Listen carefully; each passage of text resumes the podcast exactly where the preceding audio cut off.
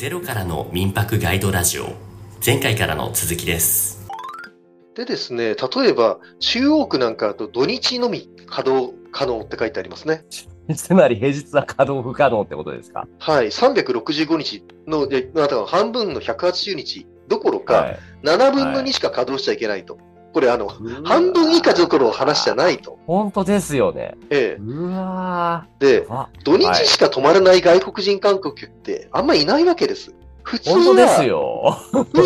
普通あのもう外国人観光客は別に土日が休みだから来るなんて日本人みたいな感じでうん旅行してないんですよ。はいはいはいはい、はい。日本人だったら土日でいいですけど、外国人観光客に土日関係なく、いつでも来たい時に泊まりたいのに土日しか稼働してないと。だからもちろんオーナーも儲からないし、外国人観光客もこんなんじゃ来ないんですよね。だってそもそも土日のみ稼働だったら長期で1週間泊まるとかができないってことですよね。できないです、できないです。追い出されちゃいますね。ねこんなとこ止まらない。これ中央区だけじゃなくて、江東区も土曜と日曜のみ可能ですし、荒川区も土日のみ可能なんですよね。ひどい。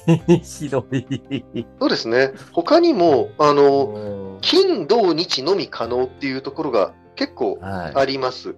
えーっと、金土日は中野区あたりが住居専用地域。あの、商業地域とは工業地域が住居専用地域なんですけど、普通の家がある。まあここは金土日と祝日ですね。はい。でも祝日とか外国人知らないですし、いつ泊まれるのかわかんないです。そう、そもそも祝日なんて知らないですよね。そりゃそうだ。えそうです。意地悪だと目黒区が金曜日と土曜日のみ稼働可能って書いてあったりする。日曜日ダメなんですね。何何何何いや、なんでかもうよくわかんない。あの、この辺はでも条例を決めるときの過程を見ていると、うん結局、あの、周辺の住民の方に静かな環境を提供するために合理的日数を提供するんです。え制限するんですとなってるんですね。えー、なんで。あごめんなさい。あの、ここに書いているところで、書いてないのもある。あの、文京区で制限地域では金曜日から日曜日のみ営業可能って書いてありますよね。はいはい。あ、じゃあ文京区は金、土、日は営業可能で、他のところだったらずっと営業できるのかと思っちゃいますよね。そういう意味ですよね。ところがこれ、このホームページに書いてないことがあって、文京区では私も調べたんですが、文京地区っていうのがあって、学校の近くとか、あのーだと、えー民泊は禁止なんです。あ、制限区域ってことですか？え、あの、この制限区域、金土日のみ営業可能ってあるんですけど、ねえこれはね多分住居地域で、さらに学校の近くでは、えー民泊やっちゃいけませんという独自の条例があります。文京区で書いは。てないの？ここに。書いてない。ここにも書いてないんですよ。で、文京区で学校の近くって言ったって、文京区って有名な東京大学をはじめとして、拓殖大学、中央大学、東洋女子短期大学、まあいろんな大学があるんですよ。東京医科歯科大、なるほど順天堂大学、みんな文京区い。やー、すごい。うんそうすると、大学の近くで民泊できなかったらどこでもできないに近いです、文京区だと。確かに。そうですか。でも、それ書いてないんです、ここに。あ条例を深く読むと書いてあるんです、そんなことが。ーじゃあなんかこれだけ読んで、じゃあ文京区は割かし他の区よりもやりやすいから、ここで民泊やろうって言って始めた人が、後になってから、物件買ってからダメだよなんて言われる。で、それで泣き寝入りみたいなパターンもありえますよ。まあ、結城さん、鋭いですね。あのそれが大きな問題で、民泊をやりたい人って多分あの民泊 OK 物件っていうのを必死に探しますよね。今、そうね。そうそうそう、今マンションとかではもう、あの、マンションの一室で民泊なんかできないので、あの、うん。大体一軒家でオーナーさんが OK だと言ってる物件を民泊 OK 物件って言って探して、もうそれ借りちゃいますよね。はいはい。で、大体そういうのって高いですか？ら、月30万円の家賃だとしたら、敷金1ヶ月の礼金1ヶ月、不動産の手数料1ヶ月とかで100万円払って、あえの、借りちゃう。ーなるほど。で、民泊 OK で、オーナー OK だと言ってると。で、100万円払って借りた物件で、こんな上乗せ条例があって、土曜と日曜しかダメですよ。これよくあるんですよ。よくあるんだ。そういう問よくあります題が。ええ、あの、法律で180日だからって、180日で計算すると恐ろしいんで、皆さんにはよく上乗せ条例っていうのを調べていただきたいと思います。え、わかりました。これは本当に、え、ちょっと質問いいですか？はい。これ、上乗せ条例って今の現時点ではこのデータってね、リンクいただいた記事見てますけども、最新じゃないとかって言ってるってことは、つまりここからさらに厳しくなる、ないしは、なんだろう、運のいいことにちょっと緩くなるみたいな変更もあり得るんですかあね。、ゆきさん鋭いですね。あの、条例って、あの、ええホームページが作られた後も、条例は常に改定されてますから、いろんな自治体が条例を変えている可能性があるんです。だ最新の情報っていうのはホームページに載ってないと思った方がいいですね。なんか極端な話、例えばじゃあ、墨田区では今上乗せ条例なしって書いてあるけれども、これが急に変わって、さ、他の中央区みたいに土日のみ稼働可能になる可能性もなきにしもあらずってことですよね。あります。条例は常に更新されますから、あの、ええこのネットの情報を信じちゃいけないんですよ。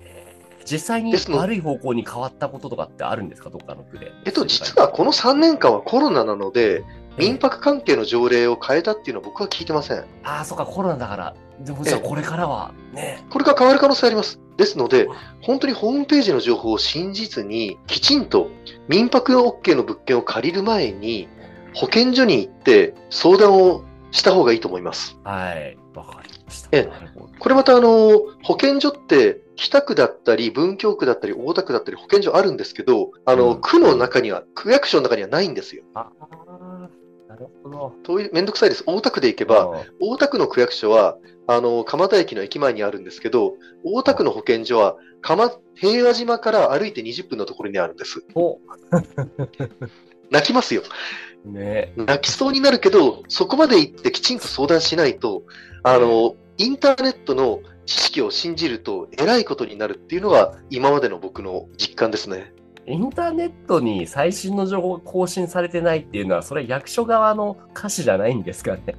役所側では役所では、インターネットを日々更新してるんですけど、こういうまとめサイトを作ってる人は別に毎日毎日チェックしてないですからね。そっか、そっちか。役所側のホームページに行けば間違いない情報が得られるっていうことですか？あごめんなさい、この役所側も、条例はホームページでまだしも見つけられるんですけど、えー条例の下に規則っていうのがあって、この規則はホームページに載ってないです。なんなんで？なんで？で、有名なのは文京区なんかだと、うん。一つのフロアにトイレを二つ置かないといけないとかいう規則があるらしいんですけそど、んなのがそれあるの？あるんですけど、載ってないんですよ、ホームページに。はあ。条例の下に規則があって。ええ。日本すごくて、条例は区議会で決めるんですけど、規則は役所が勝手に決めるんです。なんええでもそんな規則、役所が勝手に決めた規則でもそれを破ったら、その 違反金とかが出てくるってことですか？えっ、と、規則を破ると違反金ではなく免許が出ないですね。旅館業とか民泊の。なるほど、申請が通らないってことなのか。ええあのーあくまで規則だから罰はないんですよ。なるほど。罰はない。ただし、免許を出してくれないっていう嫌がらせがあるだけ。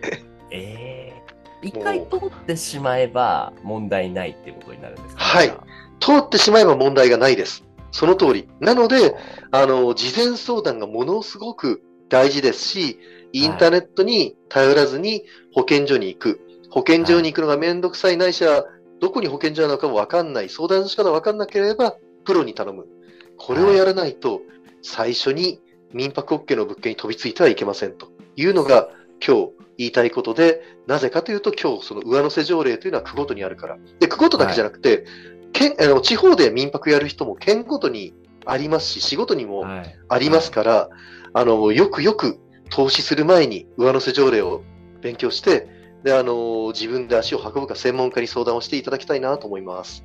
それこそまさに民泊先生みたいな人にお願いってことですよね。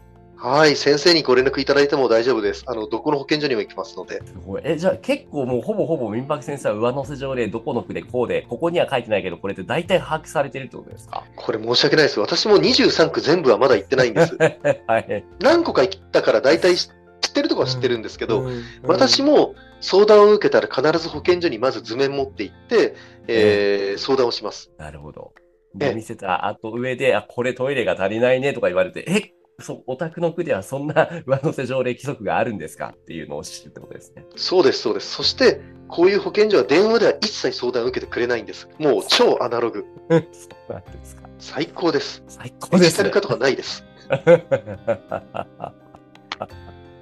なるほどね。はいじゃあ、まずは保健所必ず相談、あるいは民泊先生のようなコンサルタントに相談っていうところですね。はい、ありがとうございます。その通りです。はい。いや、びっくりした。今日じゃあその上乗せ条例についてお勉強させていただきました。ありがとうございます、はい先生。ありがとうございました。では、エンディング参りましょう。はい。というわけでお送りしました、ゼロからの民泊ガイドラジオ、ミンラジ。